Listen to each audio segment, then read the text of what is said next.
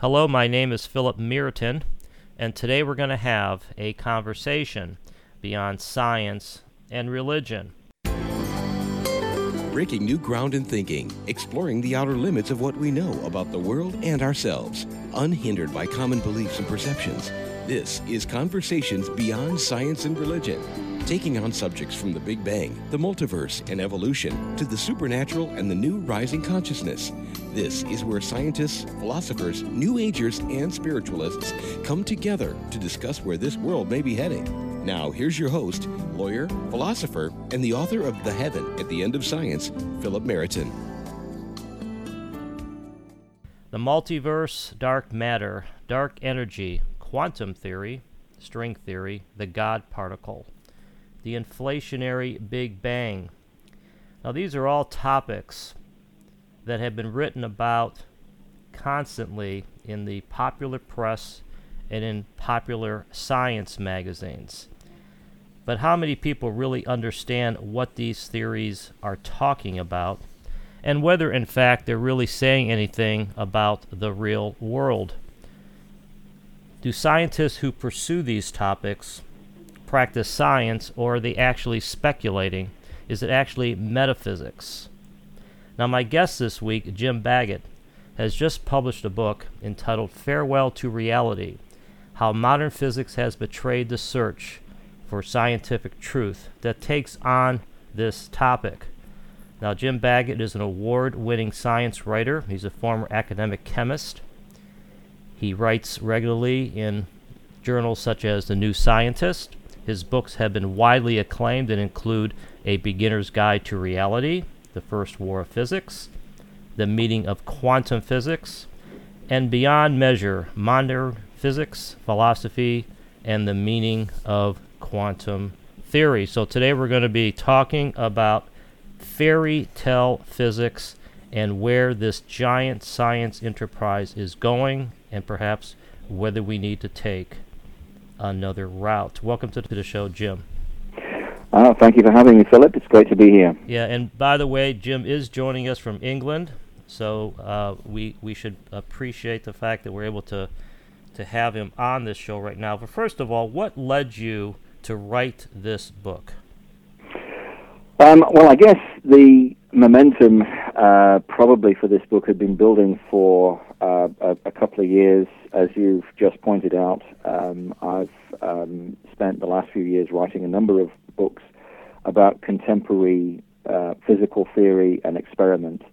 Um, these are, are, books that aren't intended really to do anything other than just try to explain as best I can um, some of the ways in which um, modern physics understands the nature of the physical world around us. Um, in that pattern, I, have that pattern of books, I've, I've, I've, kept pretty closely to what um, the community of physicists understands to be true. So this is scientifically proven um, uh, theory and experiment. So um, ideas around, uh, you, you, mentioned the God particle, the Higgs boson, uh, you mentioned inflationary cosmology, although there's still a bigger debate about that. There is now um, um, the, the, beginnings of a consensus building that something like cosmic inflation must have happened at some stage shortly after the Big Bang. So, uh, what I've tried to do throughout all of those books is, is try to just tell people uh, this is the way that we, we see the world, um, on the understanding that science is constantly changing. Uh, a new piece of evidence coming tomorrow can completely reverse um, uh, the way that we think uh, the world works. Uh, but also in that time, we've seen a surge in interest in books and radio programs and TV programs about um, some of the more esoteric concepts of contemporary theoretical physics, like string theory, or M theory, or the multiverse, or something called the cosmological anthropic principle. And, and these are aspects of modern physics where I think there is an increasing divide and detachment from what makes theories scientific. Um, so um, things came to a head for me uh, when I, I, I, watched a BBC uh, television program on um, uh, on BBC One, I think, in January uh, 2011, uh, the title of this program was What is Reality? And, and this program, uh, uh, Horizon, is a flagship program in the States. I think you have uh, NOVA, uh, which does equally um, excellent work right. in uh, popularizing modern science. Right. Um, and I was I was watching this program, and, and within about ten minutes after opening quite promisingly, um, the program quite simply became a showcase for this kind of what I call fairy tale physics, physical ideas theories that, that are no longer really connected with anything that we could ever possibly hope to prove scientifically. And I thought perhaps the time had come uh, really to try to provide something of an antidote to this constant um, uh, flow of, of messages about modern physics and, and just counter it, just inject a little bit of skepticism into the debate, just to get people to think, hang on, uh, is what these things these guys are telling us about, is it actually true? Uh, is this proven scientific theory? Uh, is there experimental backup for this? Um, and most of the answers to much contemporary theoretical physics is no, uh, there isn't any evidence for it. And in some areas, there possibly will never be any evidence uh, for, for this. So the whole book really just questions, uh, you know, have we crossed the line here? Are we now, um, and are we now doing philosophy rather than science?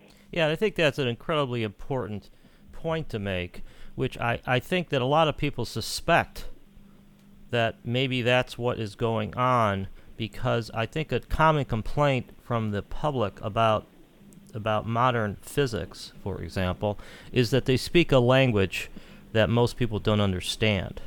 And there's two things that, that have always struck me. One of them is in Leon Lederman's book, The God Particle, which um, for those who haven't read it, he's really the one that that uh, gave the Higgs boson its popular name, the God particle. Uh, in that book, he talks about how a dream of science is that there'd be a theory that would be simple enough to put on a T-shirt. And of course, you know he's got a he's got a good sense of humor, and and probably most readers thought he was joking, but that I think is extremely important. That that much of science to me sort of drives towards simplicity, towards something that anybody can understand. And I think that what we start seeing in things like M theory is a good example, and and which I guess is related to string theory and the cosmic landscape is that we see physicists speaking in a language, particularly higher mathematics, that it takes an incredible specialist even to follow the train of thought. And I, you know, and we will be getting into string theory a little bit here, but I think it's a, it's very important for for books like yours to come out there and say, let, you know, let's let's stop the action for a second here let's figure out really what these folks are saying and whether it's science. Yeah, actually, you know, the issue isn't isn't the, the, the complex nature of the mathematics involved. Um, much of of what so um, uh, so just to come back to, to the book Farewell to Reality just for a second. Um, in order to explain why I feel the way I do about some aspects of contemporary theoretical physics, I felt it was quite important for me to try to spell out what it is that we currently do know and right. can prove right. uh, to a certain extent. And, and uh, the, the first section of the first half of the book actually is um, really um, a very, very brief overview of what I call the authorized version of reality. So it's authorized insofar as that there's a consensus within the scientific community that these theories, the standard model of particle physics, the standard model of Big Bang cosmology, uh, quantum theory, um, special and general theories of relativity, these theories are all very, very well tried and trusted theories. Uh, there is evidence in observations, astronomical observations, or measurements that we've made at uh, huge particle colliders at CERN and at Fermilab that give us some real good reasons to believe that these theories are describing something that's actually going on in, in the universe that, that, as far as you know as we can ascertain it. Um, that is compli- complicated. Uh, that's no easy task. That's um, mathematically obtuse. Um, it's obscure. Um, I've spent many, many hours trying to explain um, symmetry breaking using the Higgs mechanism, trying to find analogies or ways in which you know you can explain that. This is the role of the Higgs field, and, and the telltale particle of the Higgs field is the Higgs boson, which was eventually discovered, as most people know, I think, at CERN uh, last July. The Nobel Prize for this discovery was actually announced uh, by the Royal Swedish Academy uh, just earlier this week on Tuesday uh, to Professor Higgs and to uh, Professor Englert, uh, right. who's Belgian. So this is serious stuff. You don't award a Nobel Prize for something that, that isn't scientific, that, that cannot be proven. There will be no Nobel Prizes for string theory anytime soon because it's an unproven theory. And as I say, I, my, my big concern is that it's possibly uh, not ever be, it will never be able to be proven uh, in the way that would satisfy um, our requirements. So I don't think it's so much about the mathematics. Um, we can actually bemoan the loss of what um, Austrian physicist Erwin Schrödinger many, many years ago um, used to talk about as visualizability. Uh, classical mechanics, the kind of mechanics associated with Isaac Newton, the kind of, of, of physics we get taught in school as, as school children, is visualizable. We can watch projectiles being shot out of cannons and, and look at the arc that they describe as they travel through the air. It's visualizable, it's accessible. Uh, the problem uh, is that we've reached a level of sophistication in, physics, in the development of physics where we have to reach for theories and, and mathematics that really just don't lend themselves to that kind of visualizability any longer. And it means that we can't grasp it in anything other than mathematical terms. How you interpret those terms, how you explain the concepts that underlie the mathematics is the challenge for science popularizers, the kind of thing that I like to do and, and is being done very successfully by practicing physicists. But it's, it's, it's not complexity that's the issue here. The issue is that, is that um, all of these theories that I've mentioned, the standard models of particle physics and cosmology, special and general relativity, and quantum theory, are fantastic structures. They don't sit very comfortably uh, together, and there is in, inevitably an innate feeling that somewhere, perhaps, whether you can put it just on a T-shirt or not, I think would remain to be seen. But there's a feeling that somehow all of this should come together in some kind of single theory of everything. And it's the pushing for that theory of everything, um, overcoming the definite gaps that do exist in our ability to explain observable aspects of the universe, that means that we, uh, in our ambition, set aside, I think, possibly temporarily, um, but uh, make no bones about it, we set aside the demand for, for proof, for evidence, and, and we allow ourselves to speculate. Now, I'm all in favor of that. So don't get me wrong, I like speculation, I like speculative theories. But at some stage in the evolution of those theories, they, they somehow have to be made to reconnect with the world that we can make a measurement on or we can observe in some way. Otherwise, it's not science. Right. And I think that it's important here really to define a couple terms, which you do in your book, and that is we, we're all brought up with this concept of science, and most people think science is a good thing. And then we have on the other side, we have something called religion, where many people think religion is a good thing, but there's different modes of belief, different ways of coming to conclusions using science as opposed to religion. And I think that you know, it might be helpful for you to explain what how what what definition of science you use to evaluate what what would be fairy tale physics versus right. credible physics.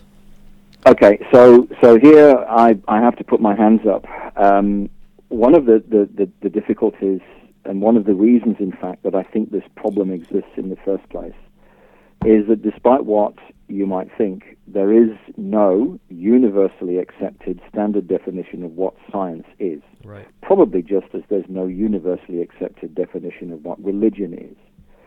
Right. Um, and it's it's a, it's a problem because um, we are to a certain extent um, educated to applaud the progress uh, that has come to us through science, through the application of scientific methodology.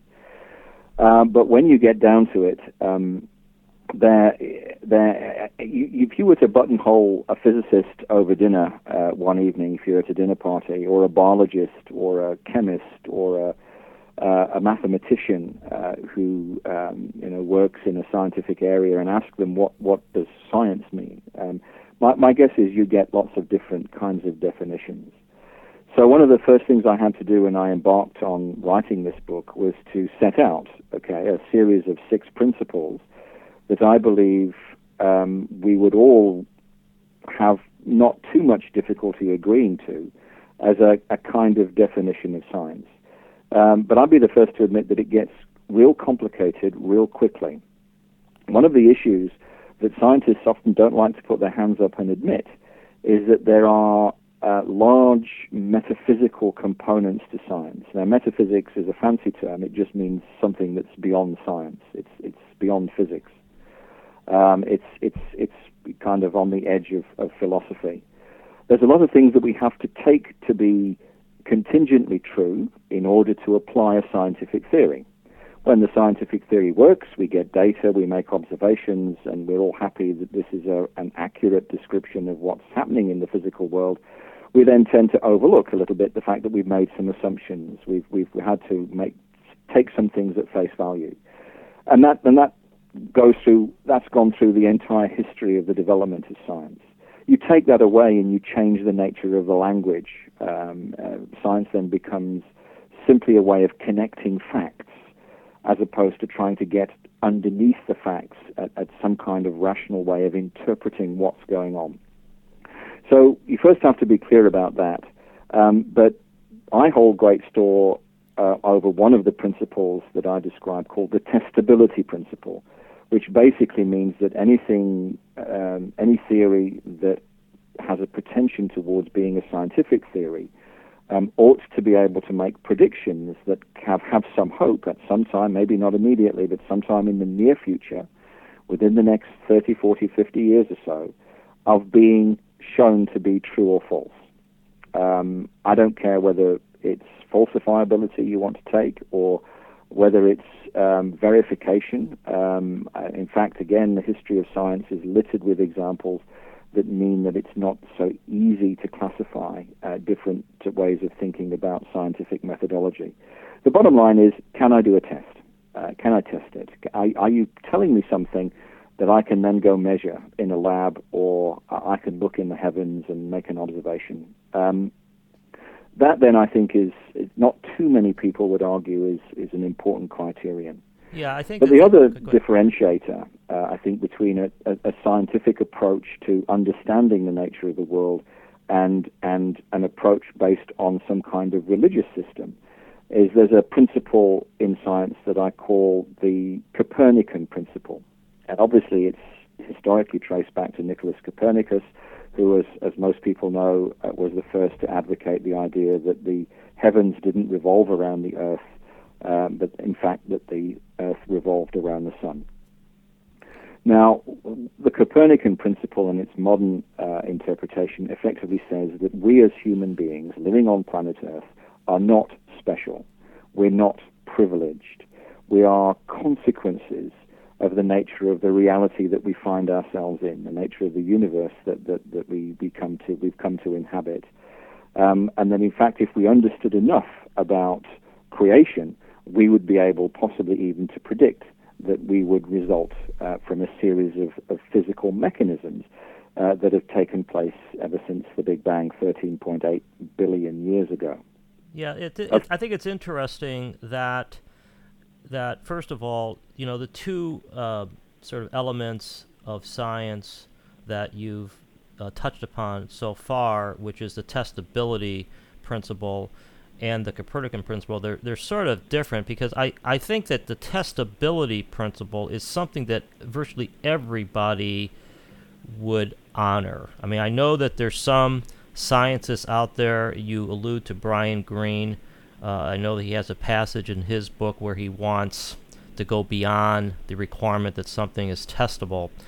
But the Copernican principle, which I want to talk about a little bit in a couple minutes, seems to me to be sort of a a a um, assumption uh, before the scientific enterprise begins. This is Philip Merton. This is Conversations Beyond Science and Religion.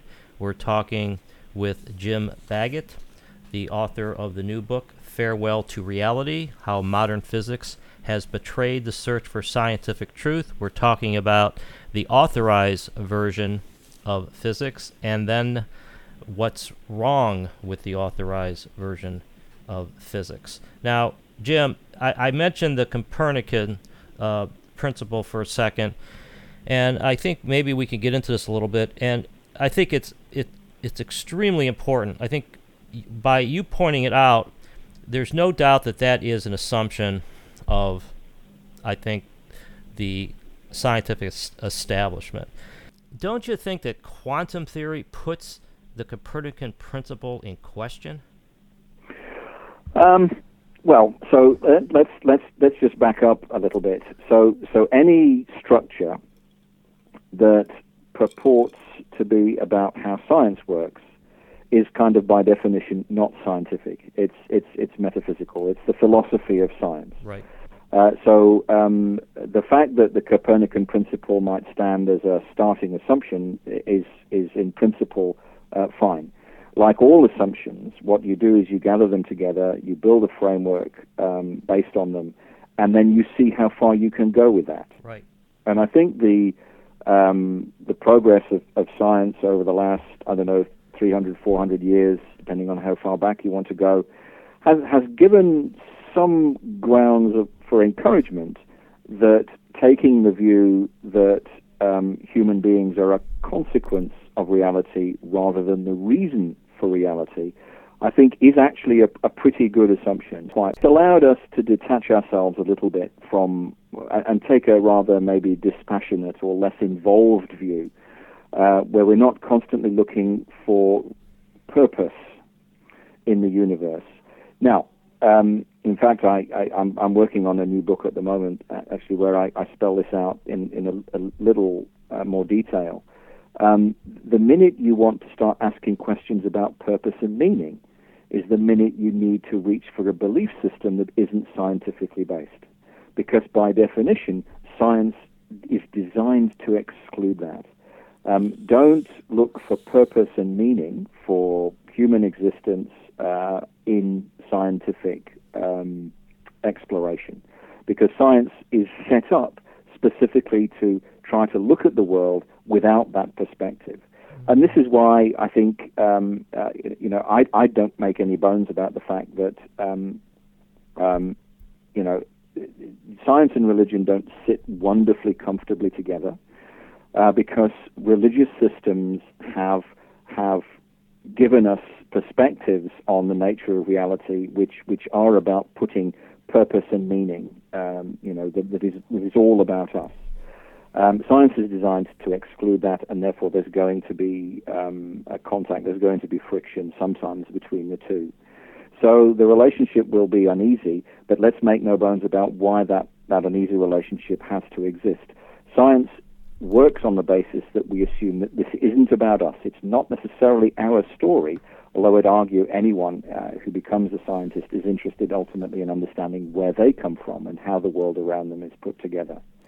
Religious systems are all about helping us to come to terms with the world that we find ourselves living in and are designed in principle to help us find purpose and meaning in those lives. Well, you see, I don't have a problem with either of those yeah. systems, but they are they are to a certain extent based on different sets of premises and different sets of assumptions. Yeah, there's no doubt that there's that there's different assumptions, but you see, I I part company at the point where the scientific enterprise enterprise begins with too many assumptions. I mean, I I agree with the testability principle. I agree that there's a methodological system to science. But what happens if in pursuing that method you you wind and, and you and you hold off that dispassionate stance as long as you can. You hold off that Copernican mindset as long as you can. And then you find out that the very object of study is actually part of yourself, or it actually reflects back to you, and you realize that you are partially responsible for the world you're studying. And, and, and that, I think, is really what, what we're seeing now, although it's really it's buried under a lot of, a lot of doubt and, and conditioning. And it's not really that profound. I mean, quantum theory, for example, has this connection between consciousness and reality that some people shift back and forth over what the connection really is. We have the fine tuning problem. We have the anthropic principle. We have a lot of these things which are which are which are showing to me that science is starting to reflect back back on itself. Uh, I would I completely agree that if you reach that point, it's got to be through uh, through methodology, through systematic study, through testing. But I, I don't think it helps science to always hold the physical world as being absolutely apart from it, from from the study of science. You see, that's that I think is really really the, the challenge right now. And and you know, I don't expect you to agree with me, but I, I just think that that's really the difference between um, you know the orthodox scientists and some people that are starting to realize that maybe we play a bigger role in this big pi- in this picture than than we originally assumed. Um, so uh, let me see if I can I can answer that. I mean, I think the the, the, the issue is is is is is simply one of, of perspective. Yeah. Um, so the scientist adopting the Copernican principle does so in attempt to try to get outside of, of, of himself or herself, to try to view the world, to try to make, uh, to come to rational conclusions about the world that, that isn't all about us uh, as human beings Right. uh, necessarily. However, if there were unambiguous evidence taking you in the direction that it is all about us, I don't think you'd find any scientist um, willing to, to argue against that. So this is not. Um, some people criticize science for being soulless. Uh, its obsession with physical mechanism means that it diminishes human spirituality. Um, I don't think that's actually right. Um, there are some scientists who maybe view it that way. Uh, there are some scientists who act and, and say things that lead to that as a, as a conclusion. But I think most people um, uh, endeavoring, beavering away on scientific frontiers are perfectly rounded human beings. They all believe things that aren't necessarily, um, you know, driven by evidence, uh, driven by scientific proof, and and um, you know they they have and uh, the, the scientific methodologies that they adopt are simply ways of investigating nature that allow us to get a little bit outside of ourselves and ask the question, okay, so so what is it I'm dealing with? How has it come to look this way or act this way or be this way? And and what can I, I learn from that? What can I do with that? Um, and it's been extremely successful. Um, systems that are specifically designed to put us at the center and make this all about us I think um, uh, one can have a debate about how useful or valuable they will be in helping you then really understand the nature of the universe that we live in. But uh, you know, I don't see any um, specific reason to argue that there's there's there's no room for different belief systems depending on what it is you're trying to achieve Yeah. uh, Well, for yourself or for a community of people. But now, so the issue is, um, you, you mentioned quantum theory and the the fact that theories seem to be bringing bringing all of this back on ourselves. I, I would really point out that I I don't have a problem necessarily in telling anyone that there are things we don't understand. We just don't understand, um, and I'm actually I'm excited by that because it means that there may yet still be things to be discovered. Uh, we haven't got to the end of science, not by a long stretch. Right. Um, and by admitting that, um, different ways of interpreting quantum theory, to take one example, yes, involves a connection somehow with human consciousness, but it's an interpretation. You're going to have a real hard time ever proving a direct relationship between human consciousness and, and, and physical measurements in, in, a, in, a, in a laboratory, in a quantum physics laboratory. Um, and, and this is again is the kind of conclusion that I'm, I'm trying to, to, to have a little bit of a debate about. The anthropic principle and the development of ideas of the multiverse are a way again of, of, of dealing with some of the incredible fine tuning in physical laws and parameters that we find in the universe because we can't explain them. And if we can't explain them, that leaves us with a bit of a dilemma. Um, okay, so maybe, and this is where the theory takes you, maybe there's actually nothing particularly unique about the universe that we live in. Maybe it's one of a whole multitude of different universes, all with different physical laws and different parameters. And we just happen to find ourselves, not surprisingly, living in a universe that is conducive or, or enables us to exist in the first place. That's basically anthropic reasoning. Uh, we're here because, well, you know, we can only expect to find ourselves in a universe where we are possible. There are lots and lots of universes out there that uh, will not support our form of life, will not support the development of human consciousness, and therefore, by the way, you won't expect ever to find human observers.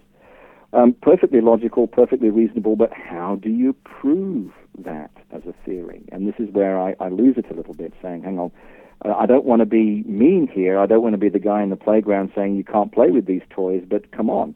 If we're trying to do science, then let's bring it back down to the principle of testability. Let's find out, okay, if we think there are multiple universes, is that a theory that I can do anything with? Yeah, I think that uh, the multiverse is a great sort of uh, example of fairy tale physics.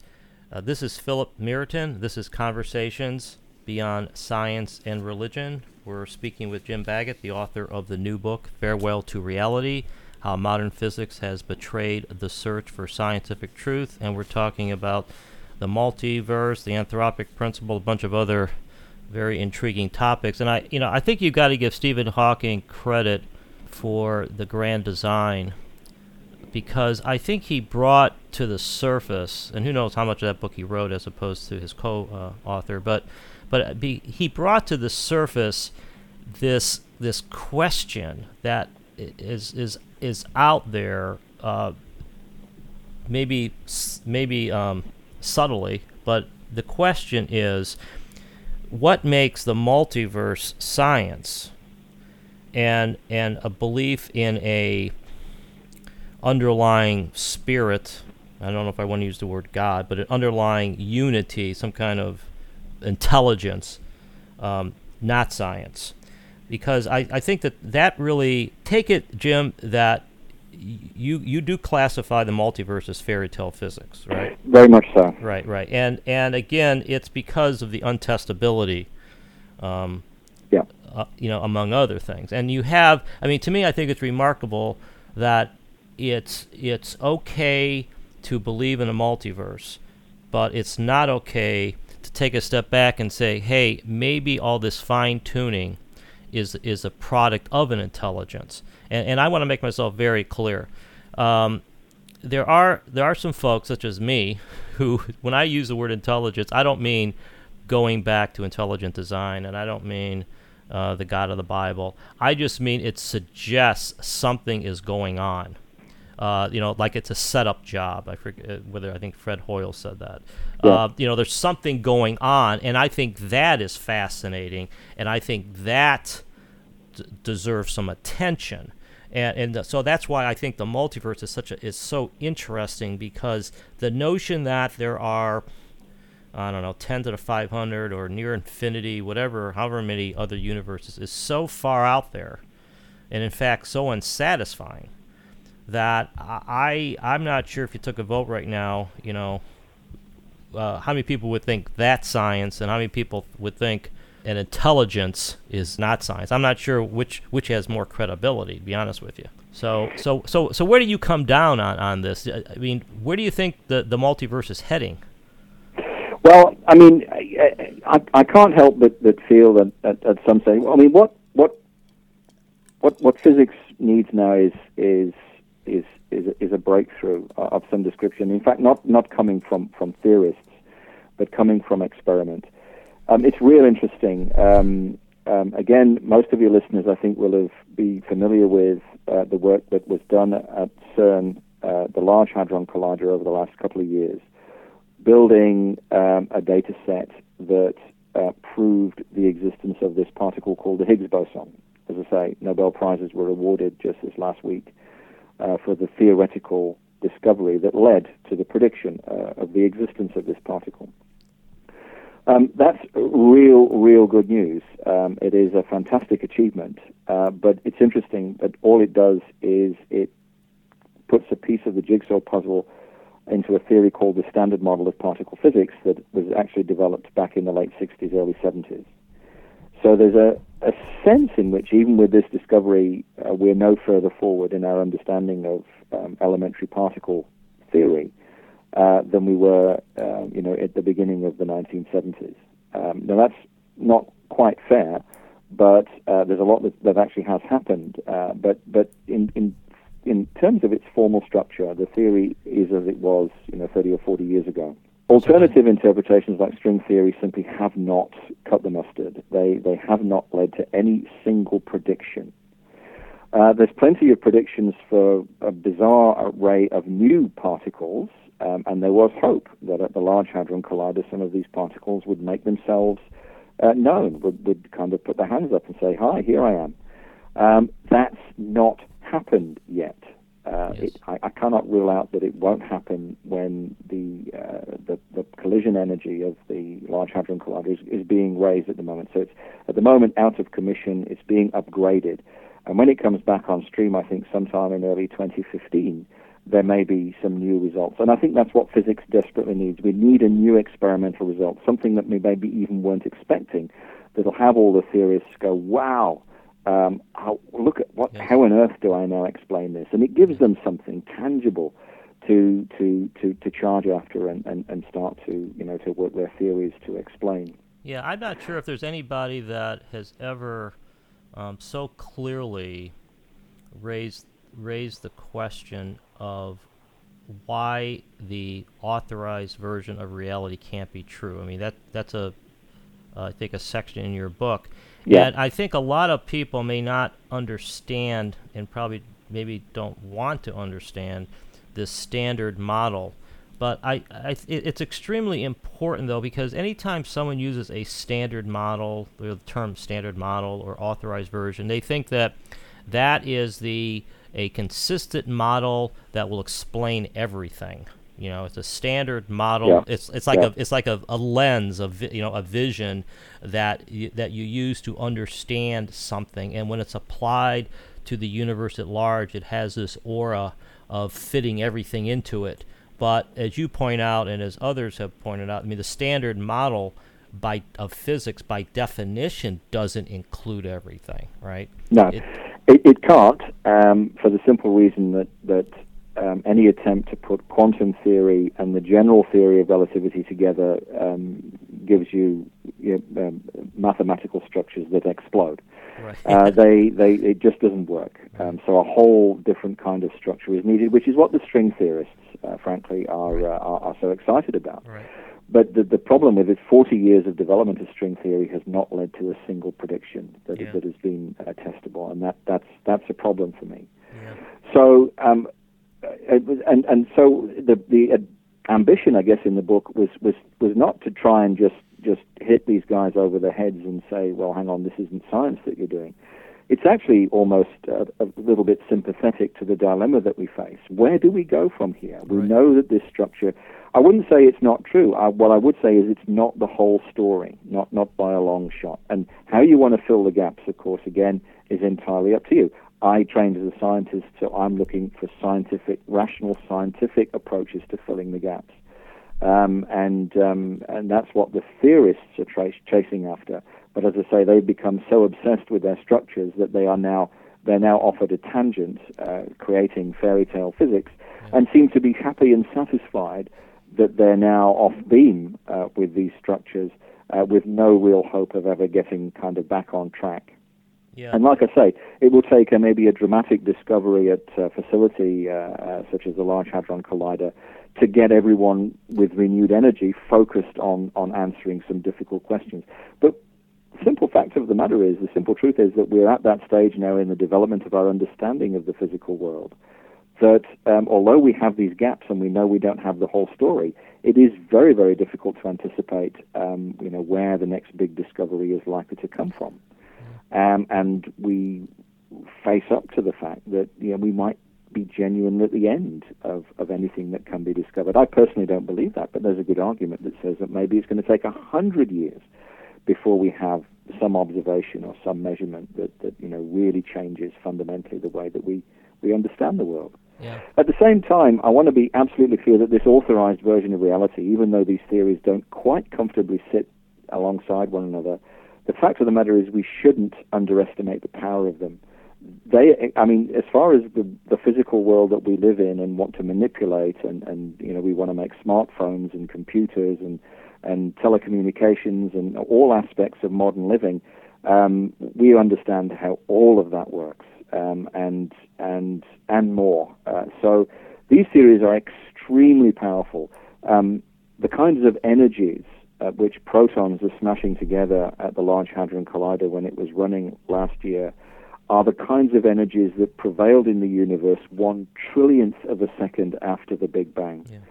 So we are able to kind of push our understanding of, of how the universe has evolved um, according to the uh, standard model of Big Bang cosmology to, to literally um, everything from the first trillionth of a second onwards.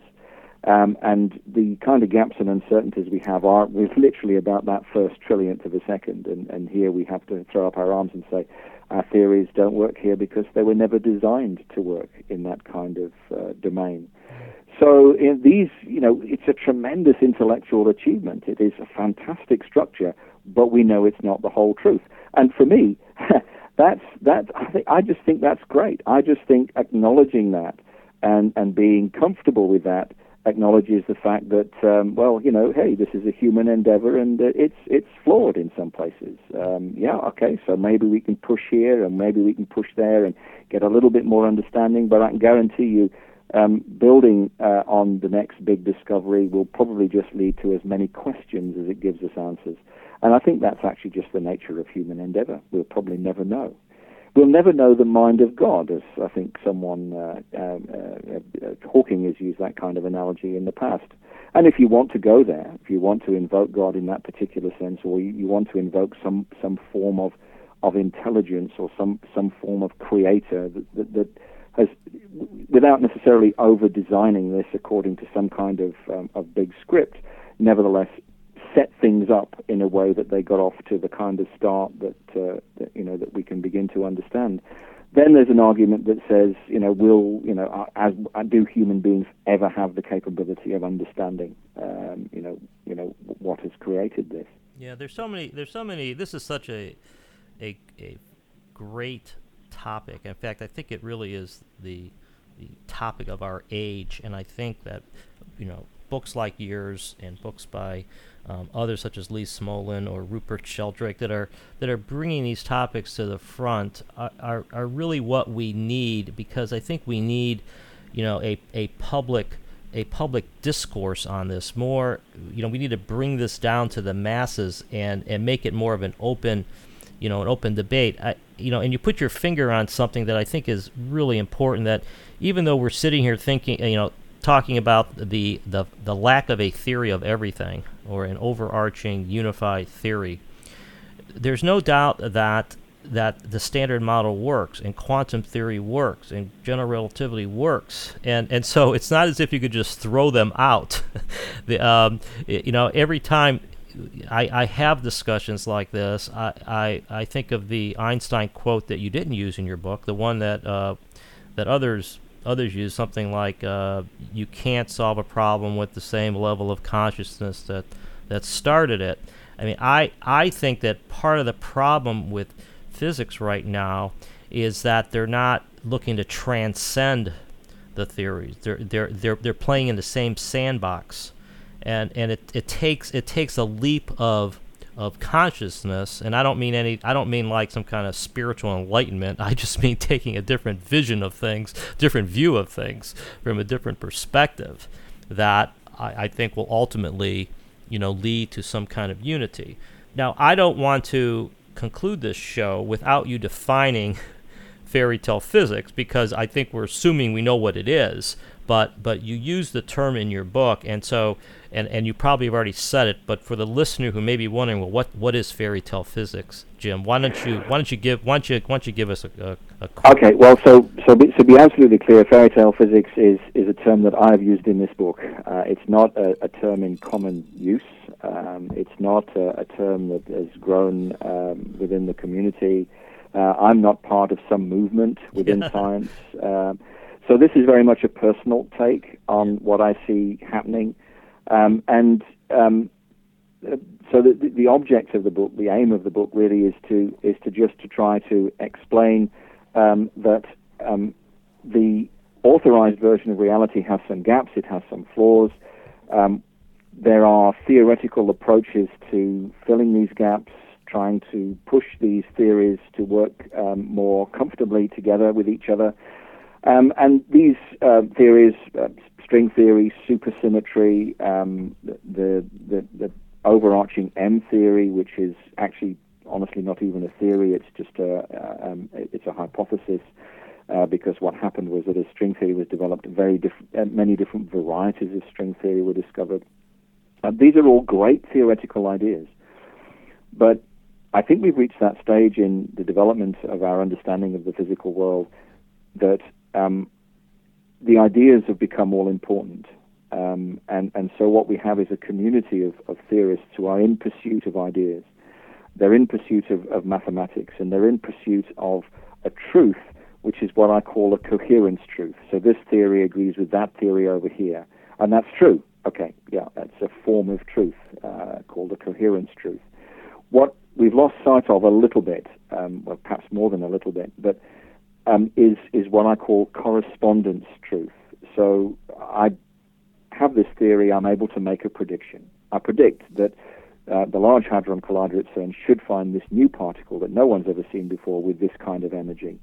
Or even if I can't go that far, you know, this particle should exist and it will be found. And and what we've we found in 40 years of string theory development, M theory development, is that is is we haven't we just haven't got there. And the challenge is, um, given that there's this lock, lack, a lack of co- connection any longer between the correspondence between theory and um, and an experiment, is that's what I call fairy tale physics. Yes. Um, the idea is everything. Uh, let's